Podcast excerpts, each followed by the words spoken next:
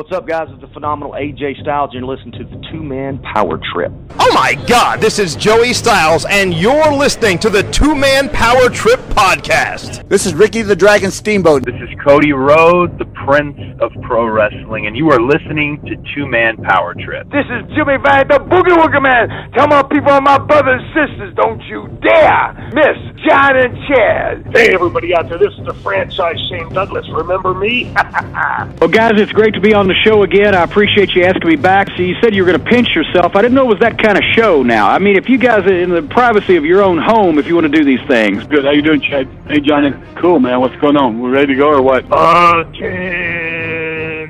hey, man. What's up, guys? This is Homicide. Oh, that's my homie. Homicide with a big homie club. Yeah, that would be it. Hey, this is David Penzer, and this is the two-man power trip of wrestling. Well, thank you, thank you. Hear me, fear me. I don't do many wrestling shows anymore, probably because I'm a bit ignorant. You guys probably know ten times more than I do. Look, Mean Gene, I can't beat me. I'm the greatest of all time. And I would say that. And every kid I, they knew they could kick the shit out of me. Great talking to you guys. It's been your pleasure. They've worked in and around the wrestling business. They've studied thousands of hours of wrestling, and now they bring to you the greatest legends, Hall of Famers, creative minds, and both current and future stars of pro wrestling. They are Primetime Pod and Chad, the two man power trip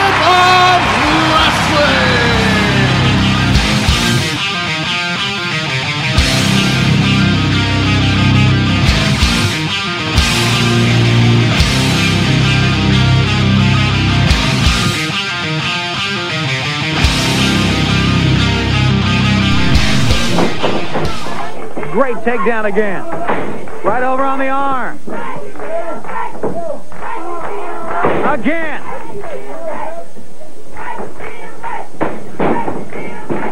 Elbow from Horner. Ole looking on at Horner. Atomic drop rolls him up. And Hasington. Tim Horner with Ole at ringside. Like he said, you're going to see a change in Tim Horner. There was no doubt about it. You saw it.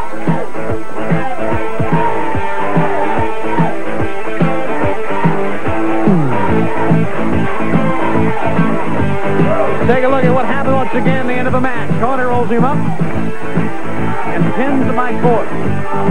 The winner. This is the two man power trip of wrestling, brought to you today and powered by the IRW Network. Head on over to IRWNetwork.com and check out brand new episodes every single Monday of the Triple Threat podcast featuring the franchise Shane Douglas, as well as John and myself, the two man power trip, as we talk all different topics, including current events, what's going on in the world of professional wrestling, and great moments in the career of Shane Douglas in the Ask Franchise Anything segment, which is getting to be the most popular part of the show. And you can download new episodes every single Monday on IRWNetwork.com, as well as catch the entire archive on there as well. So get on over to IRWNetwork.com today and join the Triple Threat Podcast. Put those three fingers in the air and get over to the IRW Network today and listen to the Triple Threat Podcast. But if you didn't know by now, my name is Chad, and as always, I'm joined by my tag team partner here on the two man power trip, the one and only John Paz. And John, today we welcome in one of the more underrated workers in the history of professional wrestling as White Lightning. Tim Horner joins today's program. And this is a guy who I would consider to be right in your wheelhouse, a guy that when you talk about underrated workers, you talk about guys who could have the best matches on the card. Tim Horner is a name that does get brought up a lot whether it's by guys like Arn Anderson or guys that are discussed in the same vein as a Brad Armstrong, a former tag team partner of Tim Horner. It's Tim Horner who's one of those unsung heroes of the undercard and somebody who could really get the pace started in a in a card or on an event where the crowd could see a good match and of course see somebody who is athletic and could do a lot of great stuff in the ring and especially during that time some things that you didn't necessarily see all the time here but tim horner joins the show and john gets to cover a, a multitude of topics here an absolute treasure trove of dissection of the career of tim horner. And john as i get to welcome you in here i guess the main question would be to you what would you say some of the main highlights are of this episode with tim horner and some of the finer points that we have to look forward to today with somebody named White Lightning, a guy who is very underrated when you look back in the pantheon of professional wrestling in one Tim Horner. Yes, Chad, back at it at the two man power trip of wrestling, and back at it in a big way. Yes, with White Lightning himself, Tim Horner. You know, this was a really, really fun interview. It's one of those guys that I always liked and I always admired and I always thought, man, this guy is such a great worker, he's such a good hand. Why isn't he further up the card? And, you know, different things like that. You know, obviously, in, in different incarnations and in different leagues that he was in, he was higher up in the card. But I'm more talking about his, you know, WCW days and his WWF days when he was kind of used as that enhancement guy or that, you know, level right above that. I always felt like he kind of was underrated in that aspect. Almost got a little bit of a raw deal from the from the big couple of the big leagues, but he did have quite an impressive run in uh, UWF. Obviously, former tag team champion with Brad Armstrong as the Lightning Express. That's another uh, underrated team that kind of goes under the radar. The Lightning Express, Brad Armstrong and Tim Horner, what a tag team they were. And we do go into the specifics and we do go into the relationship and the tag team and the work rate with Tim. Talking about Brad Armstrong and another one of those guys you just throw out there like, what an underrated talent. What a, you know, what an unbelievably great wrestler. But, you know, as I, I digress here, I don't want to go too much into Brad Armstrong because the focus here is Tim Horner. But great tag team for sure. And Tim Horner, great worker. Uh, we've heard it from even Arn Anderson on this show how good of a worker Tim Horner was. You know, he literally wrestled everywhere, whether you're talking about Mid Atlantic, uh, JCP, NWA, CWA down there in Memphis, Tennessee, obviously with UWF, which I previously mentioned, world class, all Japan Pro Wrestling, New Japan Pro Wrestling, WWF, WCW. He's literally been everywhere and he's done it all. And sometimes up the card, sometimes down the card, sometimes using it as that perfect enhancement guy that will make a guy that's not even that good look good. And that's just the, the genius and the expertise of a guy like Tim Horner that he's able to do that make pretty much make anybody look good can pretty much have a good match with anyone you gotta love that about him and you gotta really have a lot of respect and admiration for, excuse me for a guy like that now, of course, I didn't mention Smoky Mountain Wrestling yet, and I didn't mention Jim Cornette yet, and that was on purpose because that is a whole different story, and, you know, we'll definitely get into that in the interview.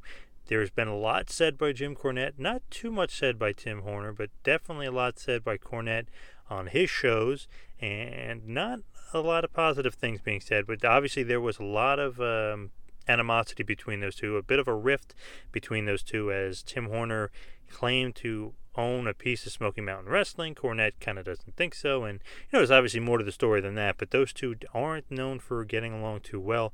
You'll kind of get a little bit of Tim Horner's side of the story in this interview, as we do talk Smoky Mountain, of course, because he did play a major role in that company, and of course, we do get into James E. Jimmy Cornette as well. I mean, it's not going to be, you know, a knockdown drag out, but there is some interesting things being said, obviously, by both sides. And in this interview, in particular, a lot of interesting things being said by Tim Horner. And of course, we'll get into the time in uh, 2006 when he was brought on to the WWE. Yes, did work for the WWE as a road agent for WWE's SmackDown. A lot of people may not know that. A lot of people may not be familiar with that. But we talk about that. We talk about Vince McMahon. We talk about how he got that job. We talk about a little bit of help from his friend, Arn Anderson, and talk about what was his time like there? Did he like it? Did he enjoy it? And why the heck did he leave? So sit back, relax, and enjoy another great underrated legend, White Lightning himself, Tim Horner. Absolutely. And how could we forget the absolutely uh, unbelievable single recorded by Tim Horner, Shameless, which you will hear in just a couple of minutes here as we get into the interview. Yes, you will hear the stylings of Tim Horner as we get rolling into this interview between John and Tim Horner one on one with the White Lightning himself, Tim Horner. And I know our, our friends over at the Book in the Territory podcast will be listening on the edge of their seats because they've said a lot about Tim Horner on their show as well, in addition to Jim Cornette. So I'm curious to see if our buddies over at Book in the Territory have some comments about this interview, and maybe uh, they can use a little bit of the, uh, the the content here for their future episodes as they talk about all the great things going on in the world of Smoky Mountain and what they cover on their show. But of course, we want to thank Tim Horner for taking the time and coming on with the two man power trip. And we move forward to episode number 300, a huge milestone for us. The episode 300 is going to be one of the most talked about in the history of this program. I cannot wait for it to come out. We are slowly but surely creeping our way there and cannot wait to get episode 300 out to the masses, if you will. But also, we want to remind you that today's episode is brought to you by the IRW Network. And every single Monday, you can get over to the IRW Network and download the Triple Threat podcast featuring the franchise Shane Douglas, as well as John and myself, the two man power trip, as we talk about a multitude of topics. But this week could be the most special show we've done so far on the IRW network as we dissect and break down the entire NWA title tournament of August 27th, 1994, that ended with the most infamous promo in the history of professional wrestling that helped spawn ECW and what ECW would become all inside the ECW arena on August 27th, 1994. And Shane, John, and myself talked about that moment for two hours. So get on over to IRWnetwork.com today and download that. So, John, as we say all that great stuff and we move towards episode number 300, hit him with a little bit of two man power trip of wrestling business right here and get it on over to White Lightning, Tim Horner. Now for some TMPT business. Like us on Facebook.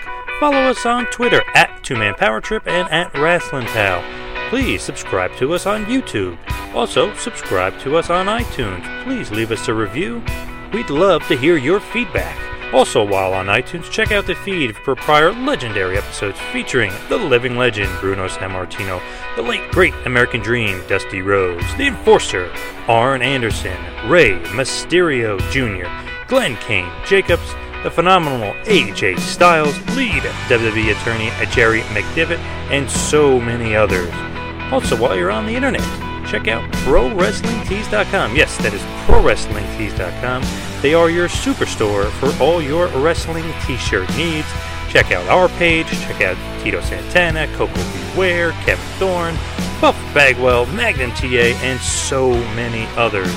Also, while you're on the web, check out our website, tmptofwrestling.com. And if you're on Android, please check us out on Google Play or Player FM. Follow along with a two man power trip in 2017 as we come to a town near you. TMPT hits the road. September 9th, the Subway one year anniversary in Keansburg, New Jersey, with the hardcore icon Tommy Dreamer. October 21st, we hit the Legends of the Ring in New Jersey. November 4th, we hit the big event in New York City.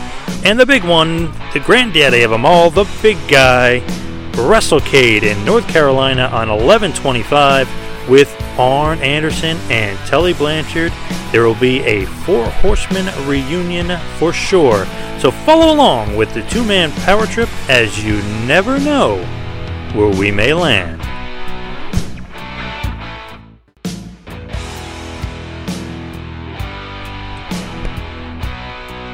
And now, without any further ado, a three time Smoky Mountain Wrestling Television Champion, a former UWF World Tag Team Champion, a former NWA National Tag Team Champion. He is White Lightning, Tim Horner. Please enjoy.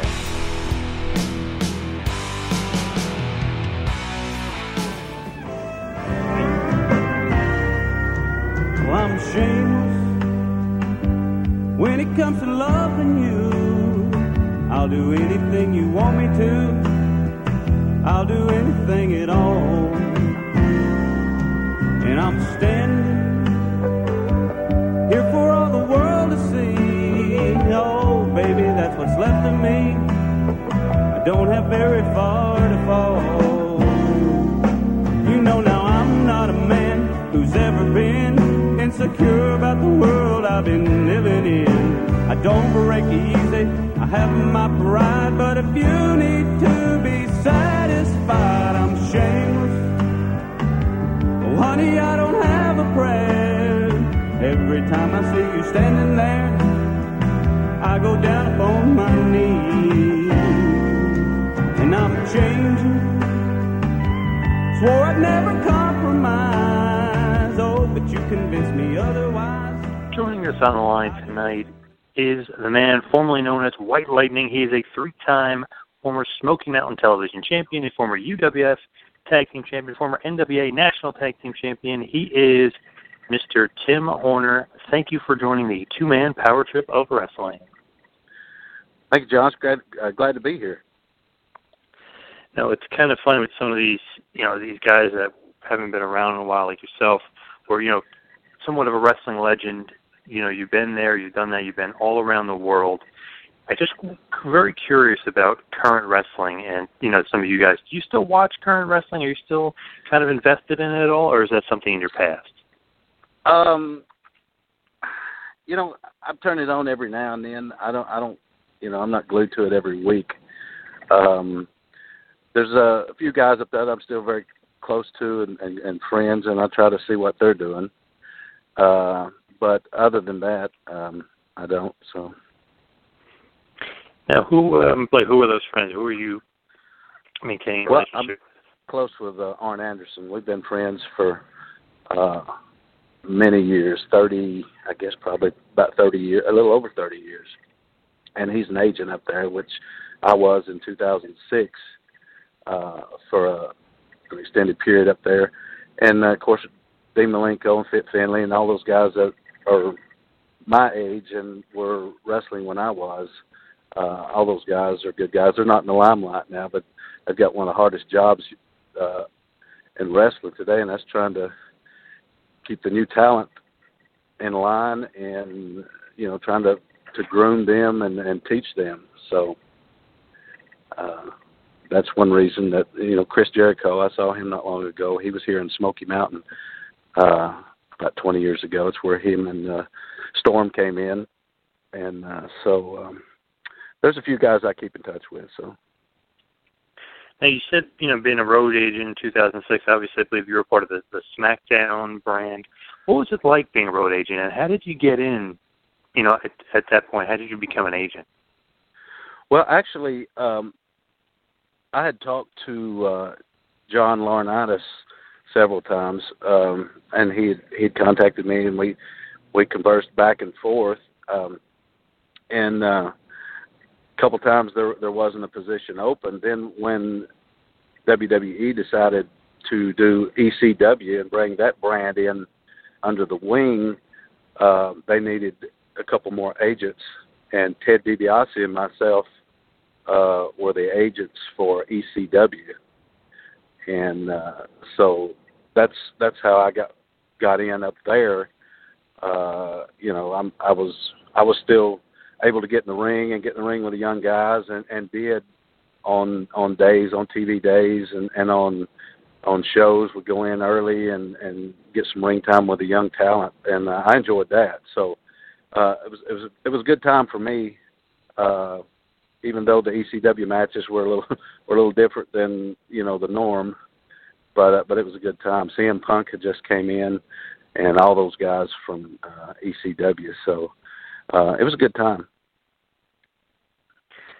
Do you have any uh, kind of experience with Punk, or was it kind of you know just in, in past? I'm sorry.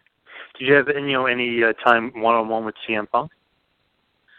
Um, I had several of his matches when he was was started. Uh, as, as you know, the agents, uh, you know, they're responsible for the matches. Each agent has a different match on the on the TV show, the Raw and SmackDown and ECW. and so I had I had uh, several of his matches there, and uh, you know he was he was a good guy then. You know he was coming in; it was new for him, so you know nobody wanted to to do bad or or you know ruffle any feathers. So everybody was just kind of you know what do you want me to do? I'll do it. You know so uh, I have nothing bad to say about CM Punk. Now, as far as being an agent, can you kind of like go through that? You said that uh, you know each each agent has their match stuff. Can you just kind of briefly kind of explain, you know, what is the process in an agent? Like, where are you getting your information from, and then how are you passing it along to the younger talent? Oh well, uh, you know, you have a, uh, a producers meeting, uh, television meeting, production meeting, uh, every every day at TV. Uh, we sit in and we go over everything on the show, um, who uh, who has the what match you have, uh, what they want to do in that show, and then I have to take that talent and then set them down and say, here's what we want, here's what they want, here's what we got to do, uh, and and you, you're basically, you know, laying the match out for them. Uh, of course, you want their input as much because they never, they're not going to learn if they don't have any input. Uh, if I'm doing all the all the thinking for them, they just got to go out there and go through the motions. And uh, a lot different when now uh, than when when I first started. You know, there was there was times we we weren't in the same same locker room. You know, I've, I've stepped in the ring and met the guy for the first time a lot of times. So there was no time to no chance to sit back and go over have three hours to go over a, a, a six minute match. So you know, it was different different back then. We played off people's emotions, and not so much. All we all we got was you know the end, the finish.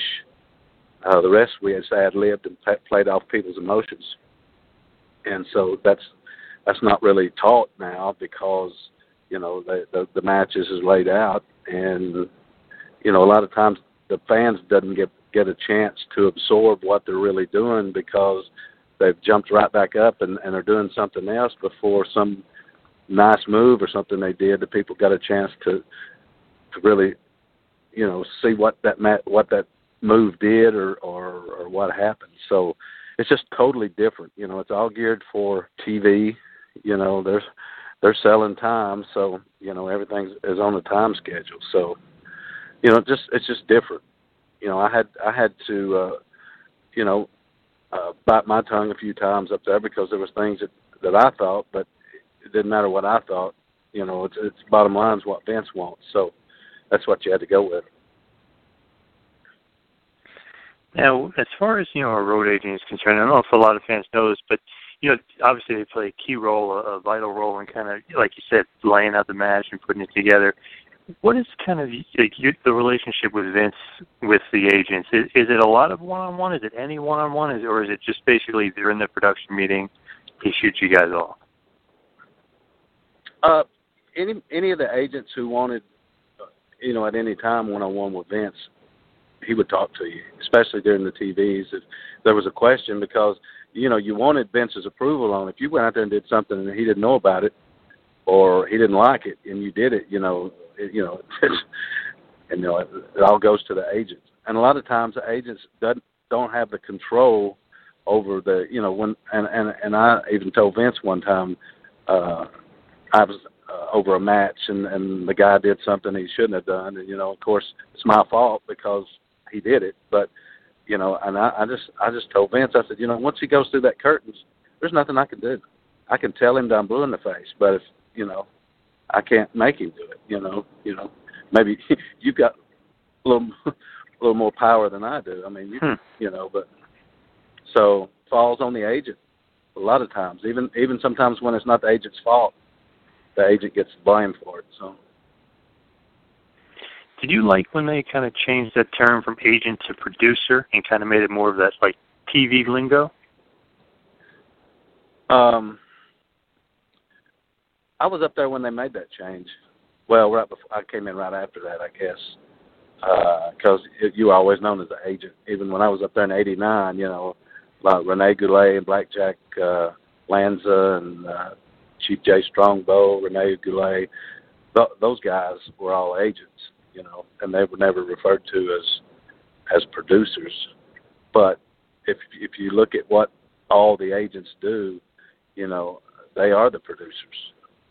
They're producing the matches. They're producing a lot of things. You know, the writers sit back and have have ideas, and mind you, a lot of them don't have a clue about wrestling, but but they they have good storylines. So it's up to the producer to take what they want to do, and and put it in in wrestling terms, and and and tell that story uh, through a wrestling match. So. Hmm. That's uh, pretty well said. That's an excellent point there, and it's pretty cool that you know you're the producer, you're the agent. The match, you're kind of playing a vital role. You're playing a key role. But do you think that you know, in in, in your opinion, do you think without the you know producer, the agent being that experienced veteran, do you think sometimes you see matches lacking if if the you know if the agent, the producer maybe isn't a veteran, or or maybe they're kind of um not where they should be? Yeah, well, most of their agents are veterans. Um, Mike Rotundo, uh, uh, Dean Malenko, Fit Finlay, uh, Arn Anderson, Jamie Noble, uh, Dustin Rhodes was at one time. Uh, you know, all those guys were experienced veterans. And, you know, for me when I was up there, you know, I was told when I came up there, I said, look, you know, you can't you can't learn how to be an agent in six months, so don't try because you've got a hundred and ten pieces of talent up here. You have to you have to know what they can do, what they can't do, uh, what their temperament is, uh, what their habits are. Uh, you got to know what Vince likes, what Vince doesn't like, what Kevin Dunn likes, what Kevin Dunn doesn't like, and now it's what you know Hunter likes and what Hunter doesn't like, and Stephanie. You know, so you have to learn what everybody likes and what they don't like.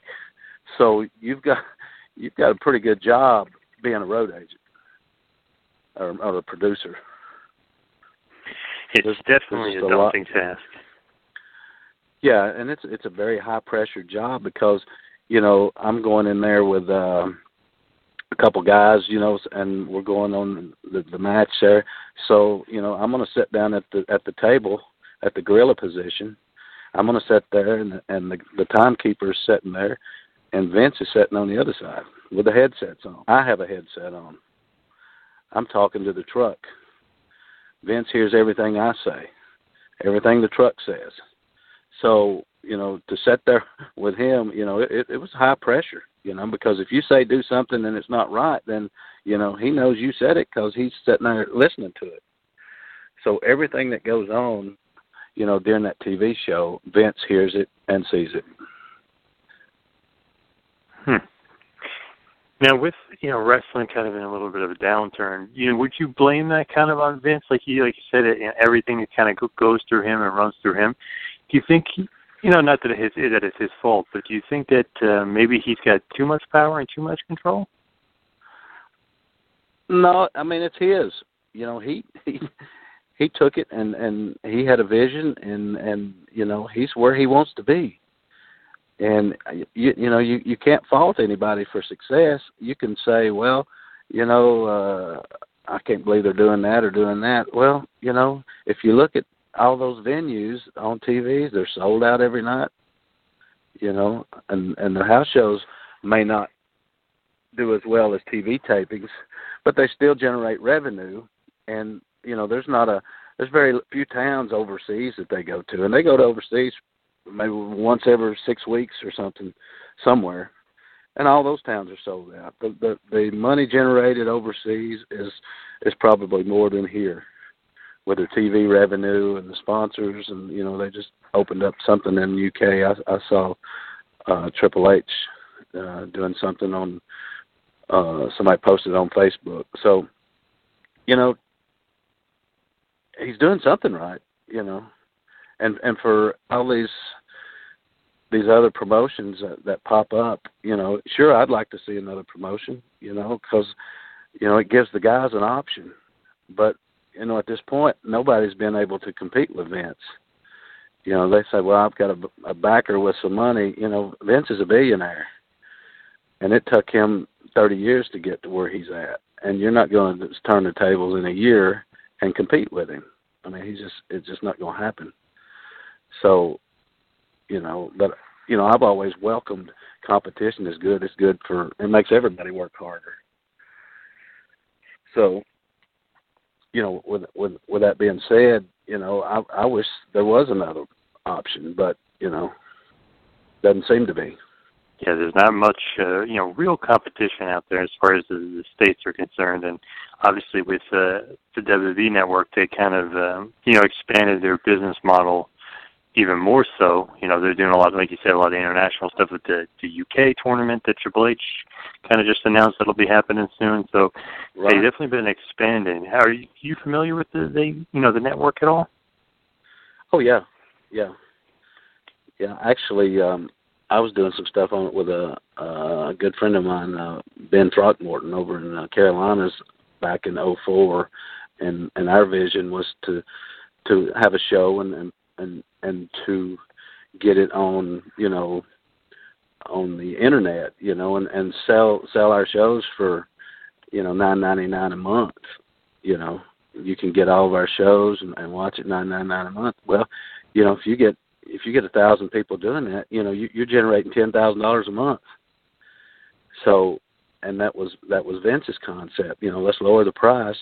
It's kind of like selling McDonald's hamburgers. You know, we'll lower the price.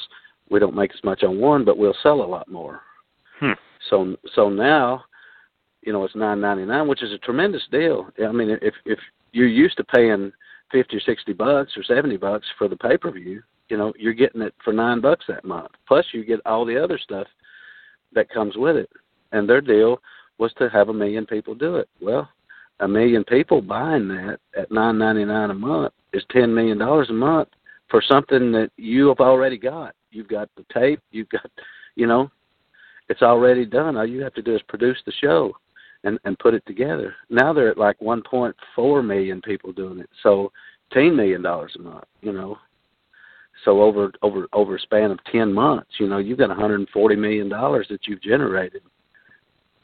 So, I mean, it's it's just big business.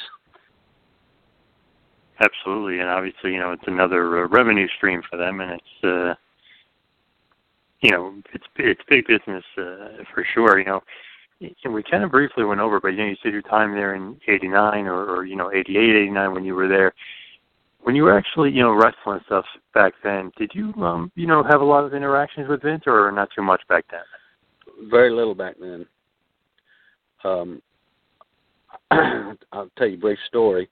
Uh, Brad and I had had um, we'd been at the UWF and we went out our first TV and beat Sting and Steiner for the UWF World Tag Team Championship, and we stayed out there till Crockett decided that he wanted to kill the UWF off, which he did. And then uh, we went back to Charlotte and did did some a few things, and then Axe and Smash Demolition was in um, WWF, and Mr. Fuji was their manager. And Mr. Fuji and I were neighbors uh, here in Tennessee. He lived here not far from me, and uh, so they were looking for, you know, they wanted a hot babyface team to work with. So they wanted Brad and I to come up, and so and at that point Brad didn't want to go. He said he just didn't want to travel that much. So I went up by myself, and then instead of us getting the shot, thus the Rockers were born.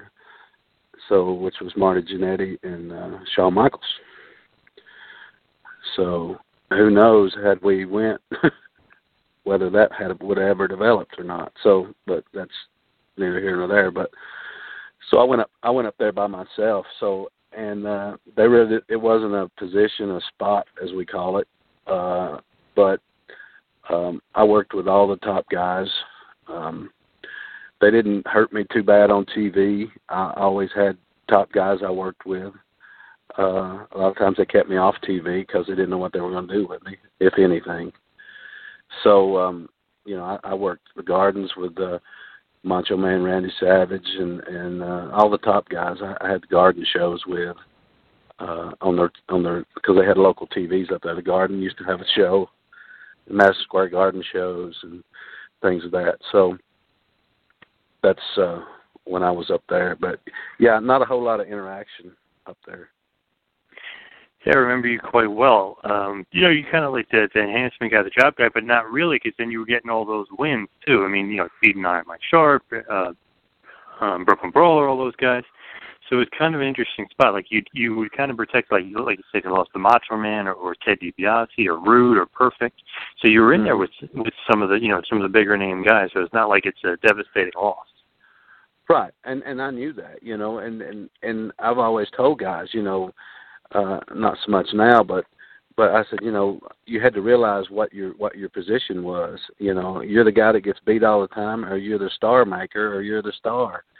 And and my my role at, at that point, and I realized it was was a star maker. I, I had the ability to work uh opening match or main event because in in I worked main event in the Omni. Not a lot of guys can well, a lot of guys can, but a lot of guys that was in my position can say that they worked the main event in the Omni back when in the, in the early '80s with the Road Warriors.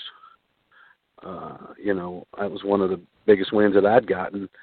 Uh, in 1984, I wrestled Hawk on TV.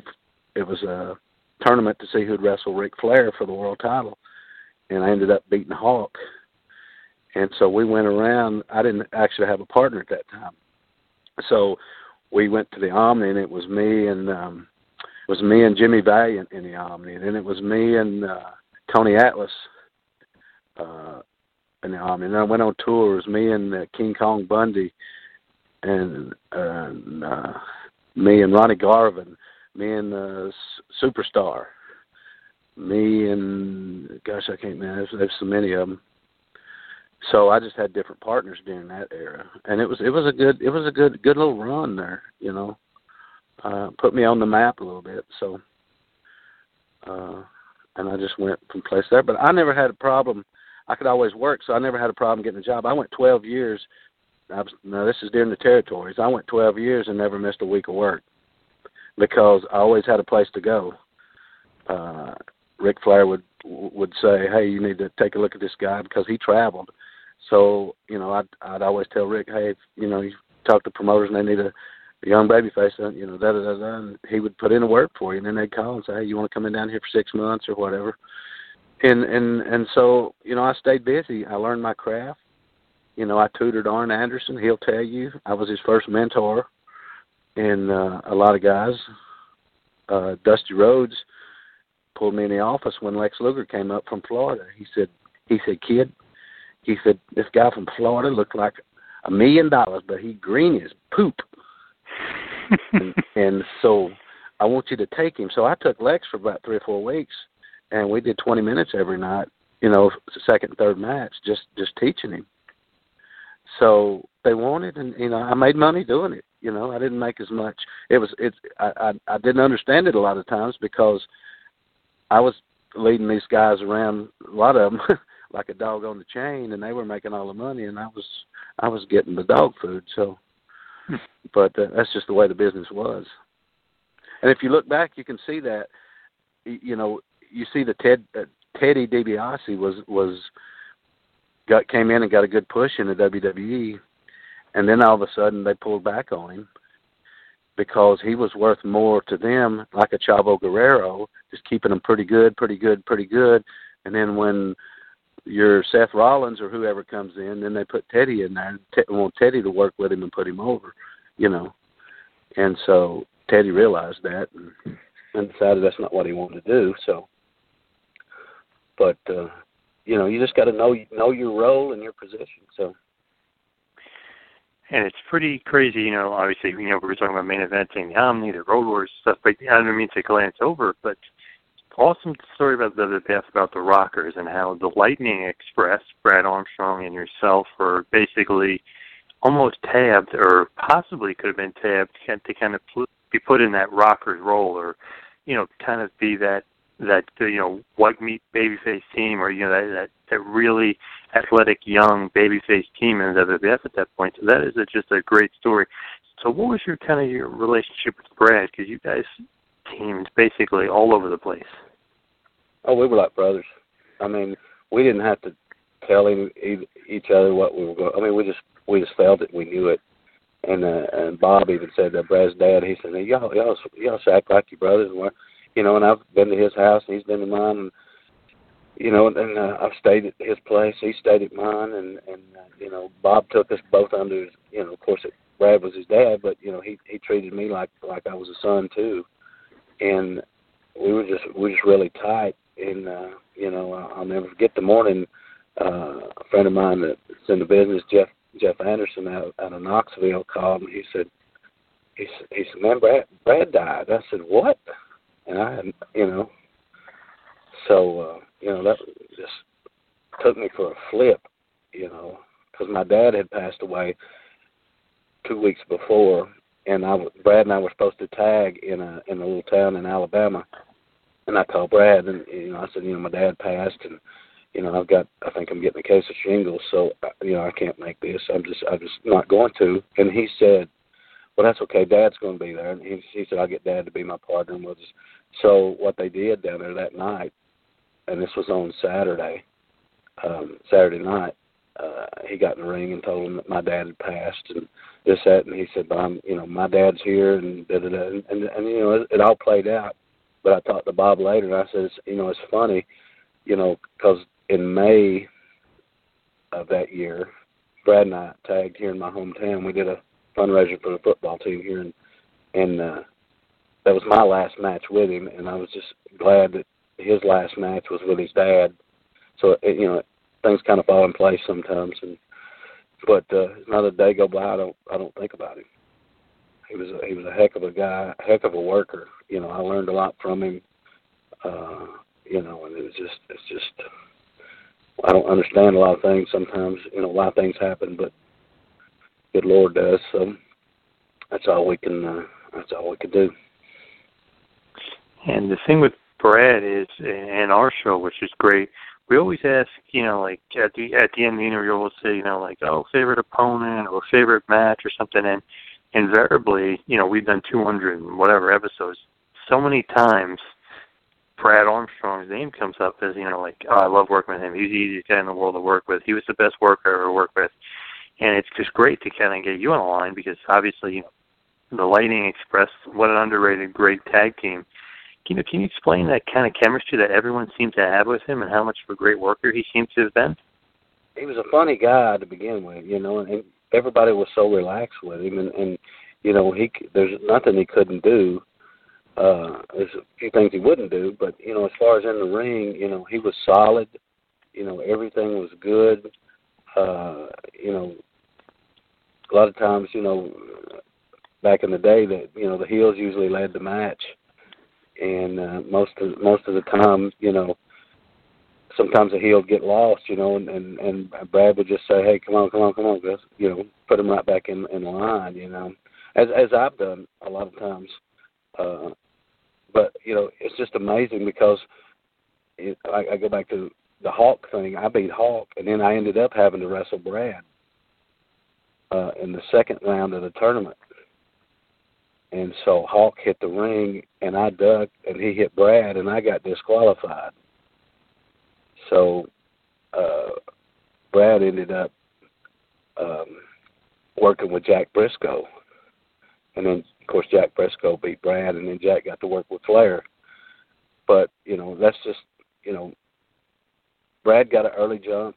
You know his dad been in the business and and having the book when Brad broke into in the business in Atlanta, and then he, he and his dad, you know, jumped right out on TV, and then became the Georgia Championship or tag champions down there. And so, you know, he just had a lot of notoriety. You know, all the Armstrong guys, brothers can work. You know, from Road Dog to Scotty to Stevie.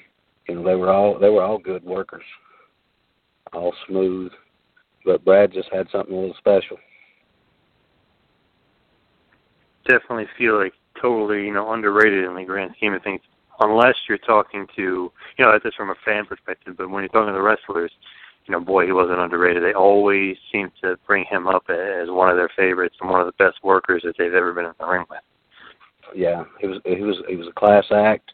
Um, we just kind of, you know, timing was wasn't great for us uh, as far as we were always on the heels of the Rock and Roll Express. You know, they were mm, they were yep. both draw, drawing money. You know, they were in uh, Louisiana and then came up to Charlotte, and uh, you know, so we was, you know, you're going in there following them.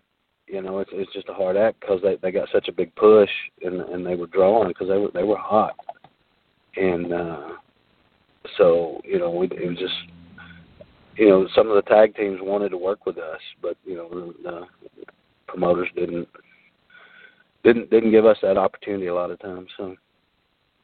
Hmm.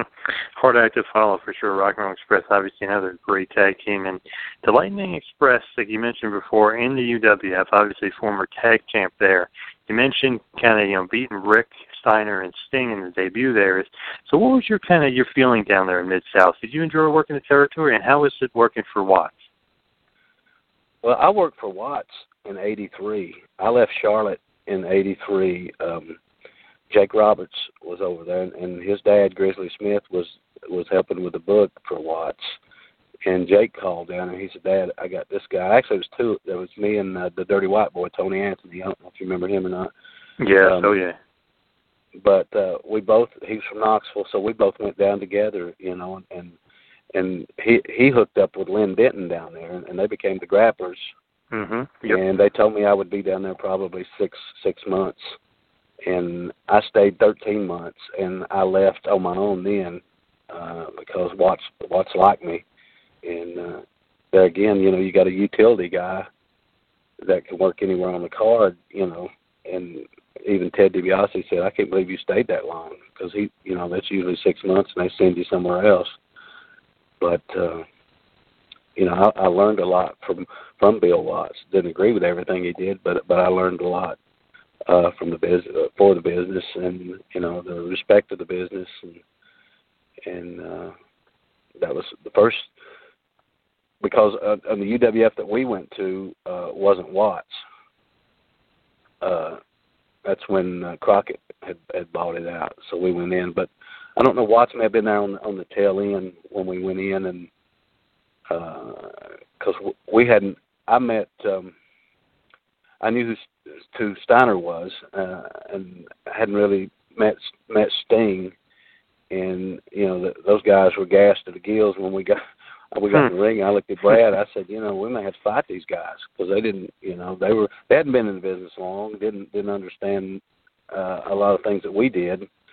You know, I knew they they didn't weren't really happy about losing the belts, but you know, we went in there and this was a TV and we went 29 minutes on TV. It's on YouTube. I've watched it several times uh just to reflect back on how how good the match was. Eddie Gilbert was in it. Uh his dad Tommy Gilbert was the referee.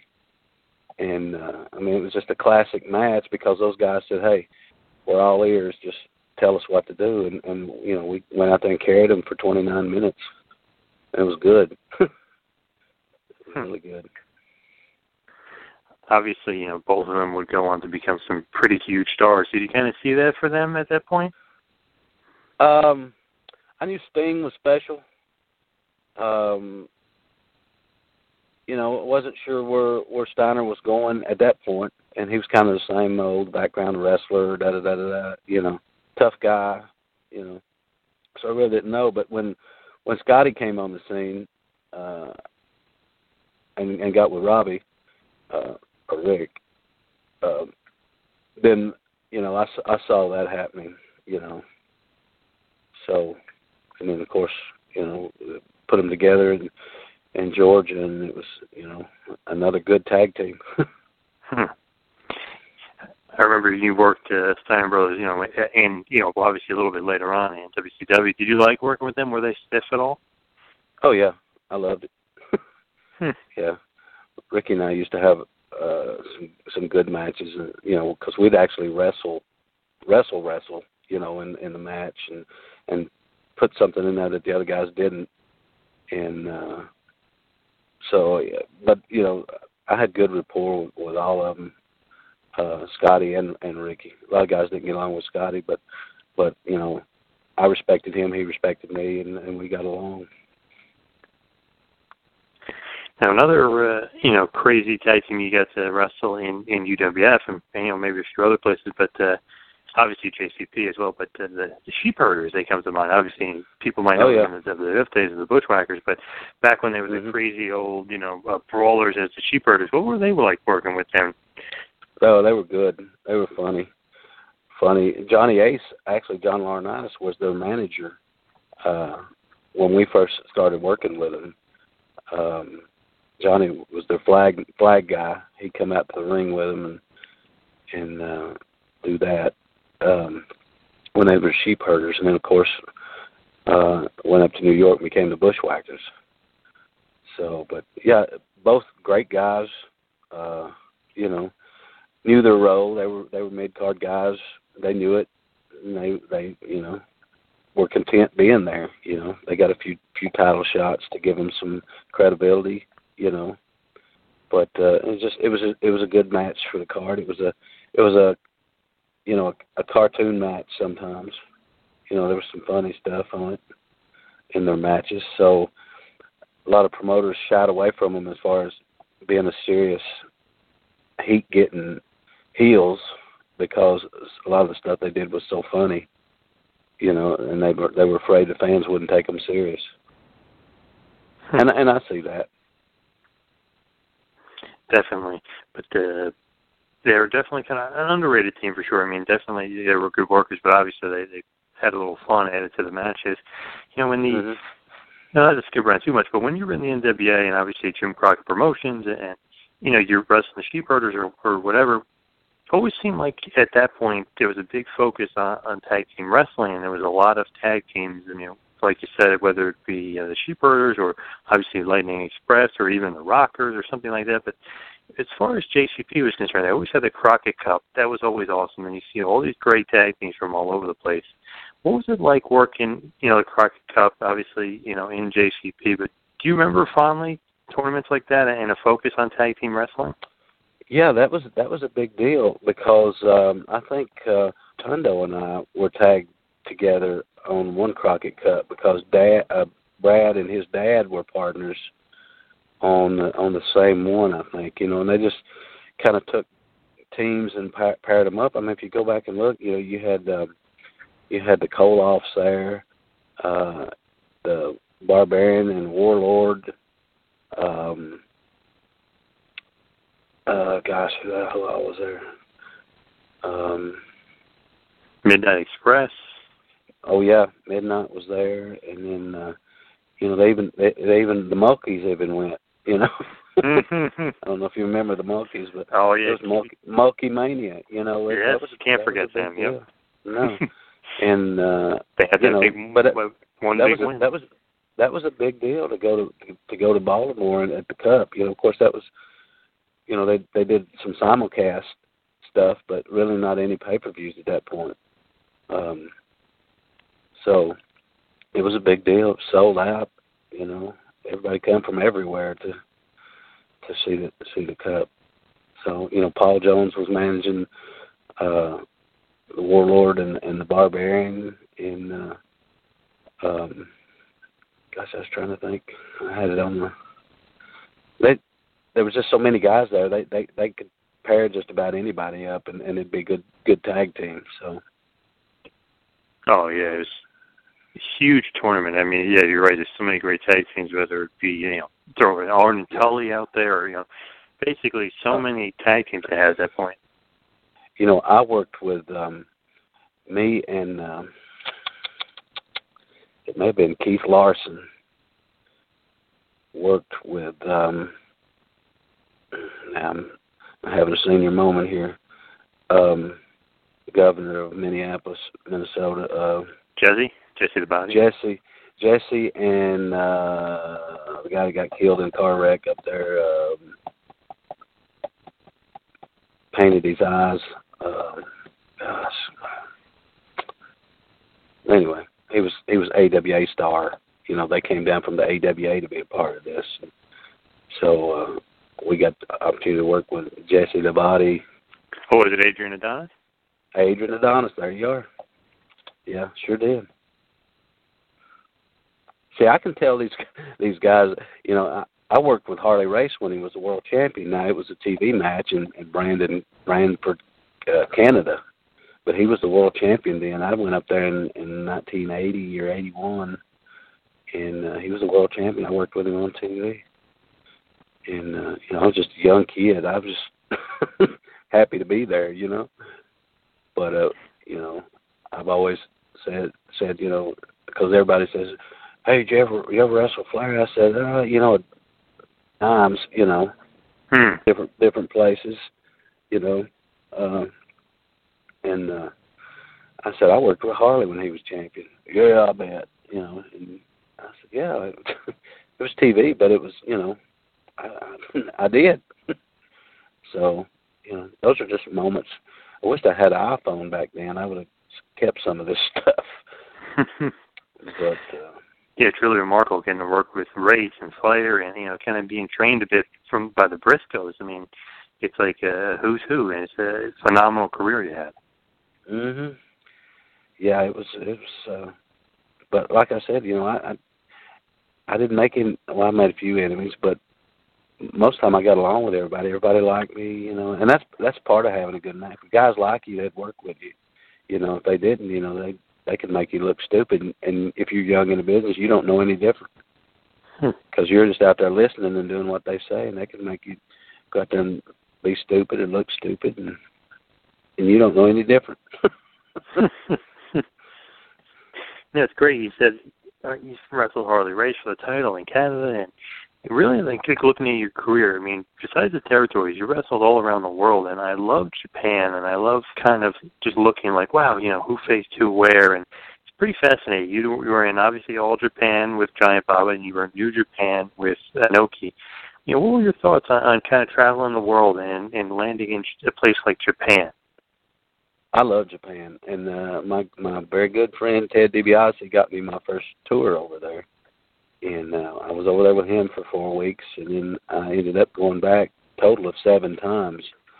Um, but but it was great, and you know what was good about that is is, is I would work with guys over there, and uh, you know we'd have we'd have matches. We'd go eighteen twenty minutes, and neither one of us say anything. You know, and to be able to do that you know, and just just ad lib and go. And you know, if he went for something, I went with it. If I went for something, they went with it. And it was incredible because the other some of the young guys said, "How you do that?" I said, "You know, it's just a feel. You just gotta, you know, see him going for something, just go with it." And and uh, especially the young guys over there. Now the older guys didn't want to do a lot, you know. when you get over there, and, and and you know, you you think if you've never been over there, you're going over there. Okay, I'm I'm the heel now well, they respect your ability more than they do whether you're a heel or not.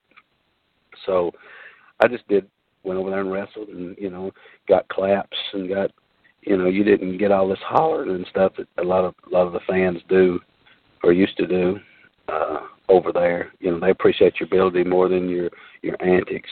And then as it as it went on and the more Americans that you know that started going over there more and then WCW you know we we ran the joint show me and Brian Pillman and and Z Man worked in we were a six man tag in the first show in the uh, Tokyo Dome the Egg Dome uh, in '91 over there so that was that was a big deal that was you know Vader Ron Simmons the Horseman the I mean it was just a who's who of of people on that car, plus all their, their guys. And uh, so, you know, I, I love Japan. Golly, I I don't know that I'd live there, but it's it's a great place to go visit for three or four weeks. Plus, it seems like they produce some of the greatest wrestlers of all time. I mean, you're in there with Jumbo, you're in there with uh, Tenryu.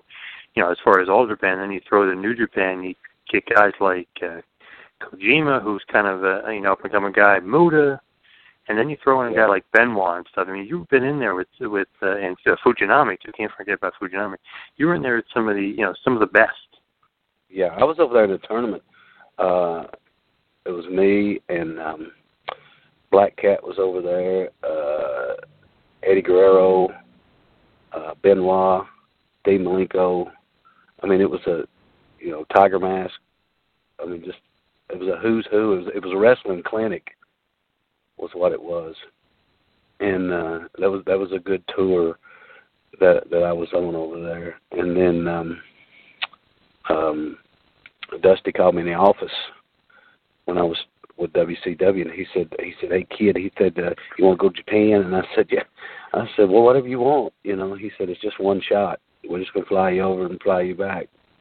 And I said, uh, yeah. I said, uh, who am I gonna work with? He said, you'll love it. Don't worry about it.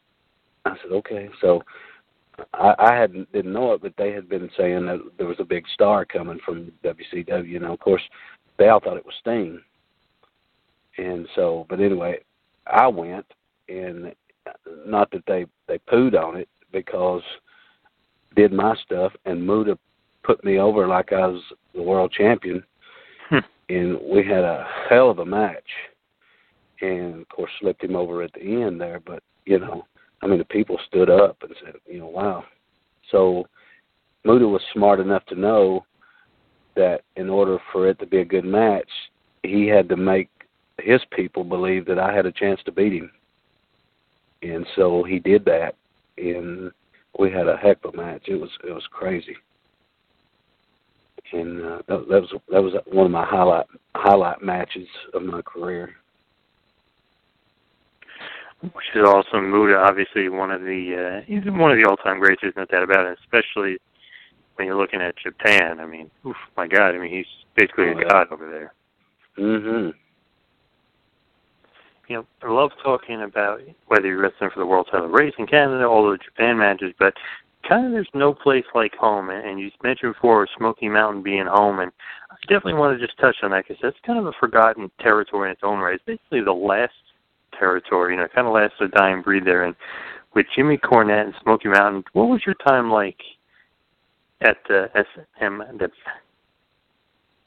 At well, uh, Jimmy called me and he said, you know, what do you think about running some shows in Knox around Knoxville area? It's it's it's a good history town. I said, I think it'd be great.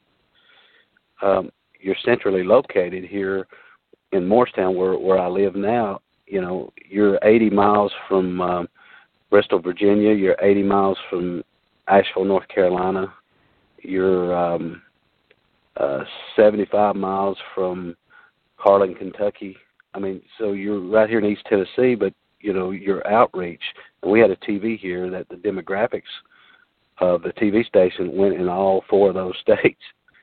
So we just put our heads together and, and with Sandy Scott and um, flying out to California and, and to meet with Rick Rubin.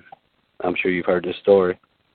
Um, he's owned uh, Def American Records and the Red Hot Chili Peppers, and ended up taking Johnny Cash under his wings there on, on the last. But he was a big wrestling fan, and we went out there and, and uh, you know met with him, and and you know we sealed the deal by getting him a pair of Ric Flair's boots overnighted to him. So.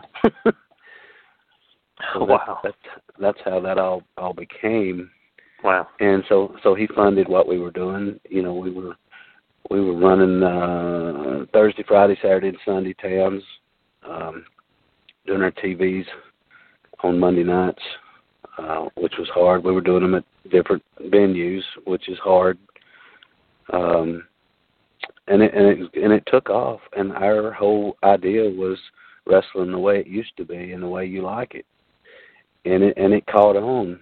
And so, you know, looking back, you see how many guys that came through here that went on to be stars. You know, Chris Jericho came through here, Kane came through here, uh, Bob Holly uh, came through here, um, uh, Al Snow came through here, uh, D'Lo Brown came through here. Um, gosh, I don't know how many. You know, so we wanted to be, and that was my my idea was to be a like a triple A ball ball club does. You know, uh, we, I wanted to do, you know, send them guys, you know, get guys ready because there was no place for guys to go learn anymore.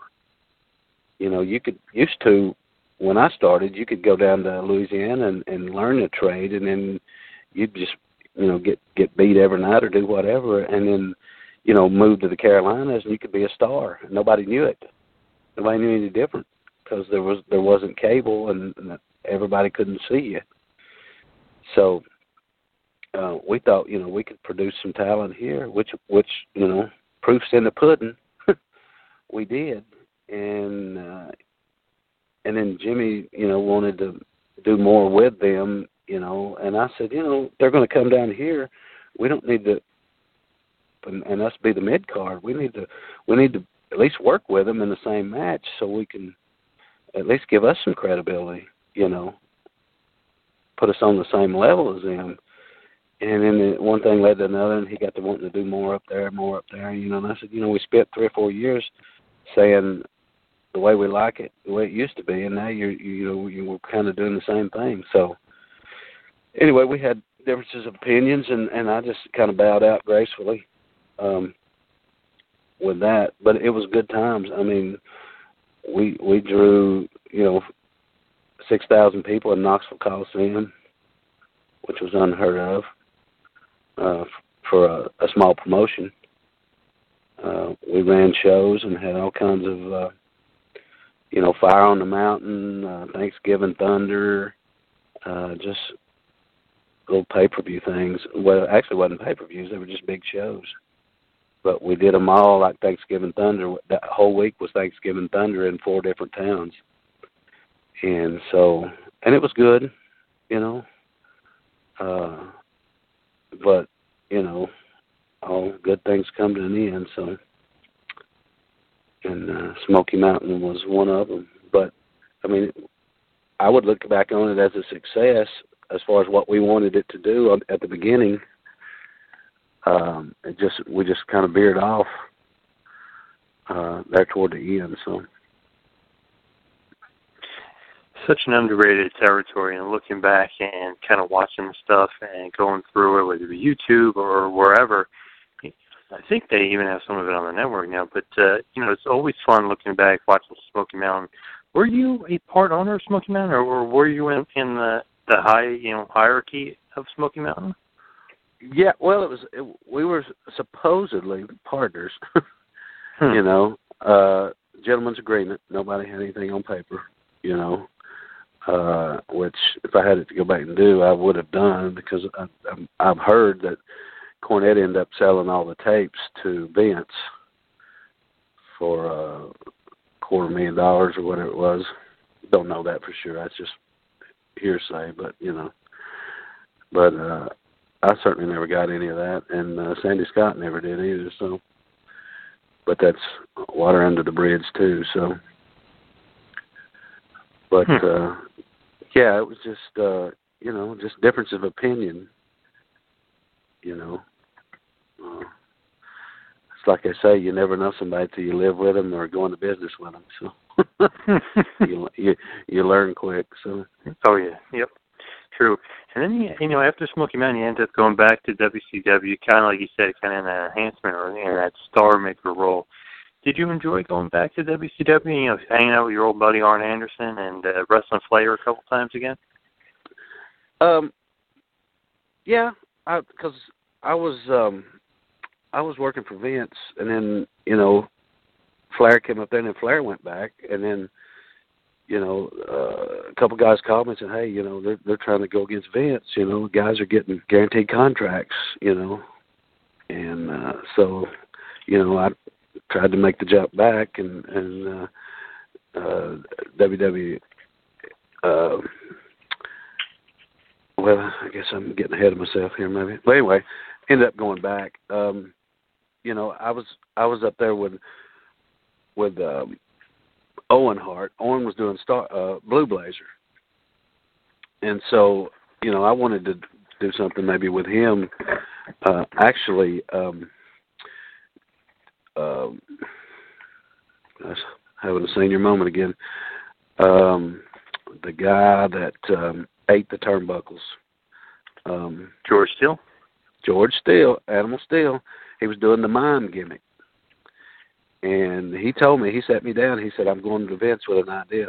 So he wanted he, wanted to me to go under the hood and be the mime, hmm. and and and him manage me. Of course, they didn't go for it, I guess. But anyway, so I came back and I said, well, heck, I, I can do a Star Blazer thing, you know. And I couldn't sell Ole on it, you know, because by the time I'd gotten back down there with Flair, Flair had already gone. or wasn't booking, and Ole was back booking, and Ole just he didn't. Ole wasn't a gimmick guy. Hmm. You know, he believed in the wrestling, and so I couldn't sell him on it. But you know, he let us. We had a had a little brief run with the Star Blazer. So that was but, a yeah. Yeah, that's an interesting gimmick. And then you know, not have to go back to Smoky Man and skip around too much, but you also did a different gimmick there. You were Kendo the Samurai. Kendo the Samurai, yeah, did uh, did that for. uh you know, I I knew at that point when I did that that I was going to be here a while, and you know, you in a in a small territory like this, you you can burn yourself out. So I thought, you know, we talked about. It. I said, Jimmy, you know, I said, you know, if I'm to be here, you know, I don't want to be on every card every every week, every you know. So we decided. I said, well, I said, well, let me go under under the hood as a heel and work with some of these guys that that that can't, don't know how, you know. And so we did the, the Kendo Samurai thing and and did something with uh, Jake Snake when he came in and and uh you know did the did the green the, the the whole bit. I mean the people bought it lock stock and barrel. I mean it was it was a good deal. And then uh uh it just uh i don't think i don't think jimmy wanted it to go. I mean it got over more than he thought it was going to be. And uh and uh, if you know cornette you know he's he's going to be the top heel. Oh yeah. You know, you know, regardless, it's kind of like Jerry Lawler in Memphis. You know, if you came in and you got over, was about to get over Jerry Lawler, he'd turn you heel, then beat you, then fire you. so, so, but uh, you know, that's just those guys were were raised out there in that Memphis territory. I mean, it's, and and it's not bad because there's a lot of good stuff come out of Memphis. Uh, but you know they they all a lot of them have the same mindset so and uh but uh yeah i i ended up leaving and a couple other guys uh bobby blaze was kendo after i left and um a kid out of atlanta came up and did it for he was he was with buff bagwell. They was the postman postman or something. Can't think of his name but oh scotty riggs. Scotty Riggs, yeah, he came up and did it some for him. So, I mean, we we had talent here. Golly, I mean, you look at the cars: Paul Orndorff, Ronnie Garvin, uh, Rock and Roll Express. Uh, Brad was here. You know, I was here. Uh, Bobby Eaton. Bobby Eaton was here. Tom Prichard was here. Stan Lane was here. Um, Dirty White Boy was here. Um, I mean, just the list goes on of, of talented guys. Uh, most of our talent, Candido, I had a heck of a run with him. Uh, was a good hand. Uh, so, you know, it was just a. It went three or four years, but uh, you know, in reality, it was short lived, but it was good. yep. Yeah, it's funny. Smoky Mountain was a little bit of a feeder territory. I know you're saying you kind of want it to be more so that feeder territory. You know, with what they're doing today with NXT, do you think that that's kind of kind of what Smoky Mountain should have been? You know, kind of that feeder league, and now obviously Triple H created NXT, and that's really the feeder league for the current WWE. Well, exactly, and that's that was my point back then. I said, you know, we should be a, like a feeder feeder for them. You know, because you know it was the beginning of the end as far as territories. There was no place for anybody to go learn. So, you know, they could get their feet wet here, and obviously did. I mean, if you look, like I said, Kane was up. Kane went up there, and and, uh, and uh, Chris Jericho and uh, Storm. Um, gosh, I can't think how many guys came through here. Adam Bomb. Uh, I think he was Night Adam Stalker Bomb. down there. Yeah. Yeah, yeah. Brian Clark. Yeah, you know Kevin Sullivan was here. I mean, there was just a ton of talent here, and uh, you know everybody was trying to hang on to the business, and because it was really, you know, you either WCW or you're WWE, and no no other place to go at that point. And and and just to mention TNA, you know, I think had they went in with the mindset of doing something different, other than being like Vince, you know, because if you're going to be like somebody, you're already second. So, you know, there's there's no, you know, you got you got to be different. You know, I just wonder how much money that went through down there. The guys came through because I know some of the guys that just come through there and, and just getting what they could, milking, you know, milking the system, getting a check, going through the motions. You know, well, we'll get this till it goes round, and we'll we'll get somebody else, and and you know, that's just that's just the nature of the business at that point. So, and I guess they're still trying to float. Hmm. Barely. watch their show either, so Barely. They're hanging on barely. yeah. As we uh, start to wind it down a bit here, I know we talked a little bit about some of your favorite matches, and man, you've been all over the place. To- totally one of those underrated legends where you can go anywhere and have a good match with anyone, whether it be Japan or, or Memphis or down the Smoky Mountains or the WWF or WCW or wherever. But do you have a favorite match? I know you're talking a little bit about Muta and Candido and some of these other guys, but do you have any other favorite matches that really stick out to you? Yeah, when I was um I was working I was in Atlanta and I was wrestling Les Thornton for the World Junior Heavyweight title. And I always heard Flair talking about going hours, you know, because he used to do that a lot, you know. And so I had I went hours with Les Thornton and Marquess of Queensberry Rules, uh, which was you know if you took a guy down you had to let him up, you know, and then when that would happen, you know I'd let him up, he'd cheap shot me, you know. It, it was just it was a good gimmick match for him but but he was all over you. And you know i just i was in shape back then and we we went hours we went like we went on tour in um ohio. We left tv after tv taping on saturday morning and started saturday when i waited the friday. And i went hour with him every night and it was fabulous. I mean it was just it was just one of those everything clicked even for a gimmick match but to go an hour you know and keep the people it's hard to get, hard to keep the people's attention for an hour, but but we did it. I mean, it was it was crazy.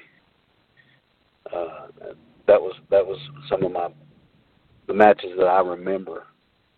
Um, I had I had great matches with Rip Rogers uh, in the Continental down there uh, with him and um, Kenny Lucas. I don't know if you remember Ken Lucas. He was out of the, out of Texas one of the older guys. Uh, yes. Yep. Had some some good matches with him, old school matches, you know. Uh, but with that being said, my I guess some of the best times were tagging with Brad in in, in our matches, working with um, Tiger Conway Jr. and, and Pez Whatley as the Jive Tones was was was good out in the old UWF. Yes, Mid South. Yep. Oh yeah. Mid Mid South. Yeah, and then you know working with um like you said the sheep herders and, and and those guys and you know we always wanted to work with Ricky and Robert just to say we did. You know, been a little different match, but but working with Ivan Koloff and and uh Barry um uh, Darsow. Darsow, yeah, when he was cruise chef, and then to be able to work with with with them, Bill and him as as Axe and Smash, not as a team, but but I worked with them up there. You know, they'd give me another another guy sometimes and and get to work with them a little bit, but. Yeah, it's amazing. I, I I wish I'd have written a lot of this stuff down as I was going you know, because I, I sat and think, and I was like, well, I, I'm gonna write this down because I want to think about this at a at a different venue somewhere, you know. So, but you know, flying around with Ronnie Garvin and his plane, and and with the the Rougeaus and up in Canada, and, and because Ronnie was French Canadian, so I got to run around with them a lot up there, and uh, you know, it was just just some good times. Ron Garvin, uh, great uh, underrated guy as well. You know, throw him in, in there. Uh, yeah, him in there as well. But uh, you know, is there any opponents out there that you, know kind of were one of your favorites, but maybe they're a bit you know under the radar, under underrated, kind of like yourself? Is there someone out there like you know where you wouldn't really know right offhand, like oh man, that guy was great? Um,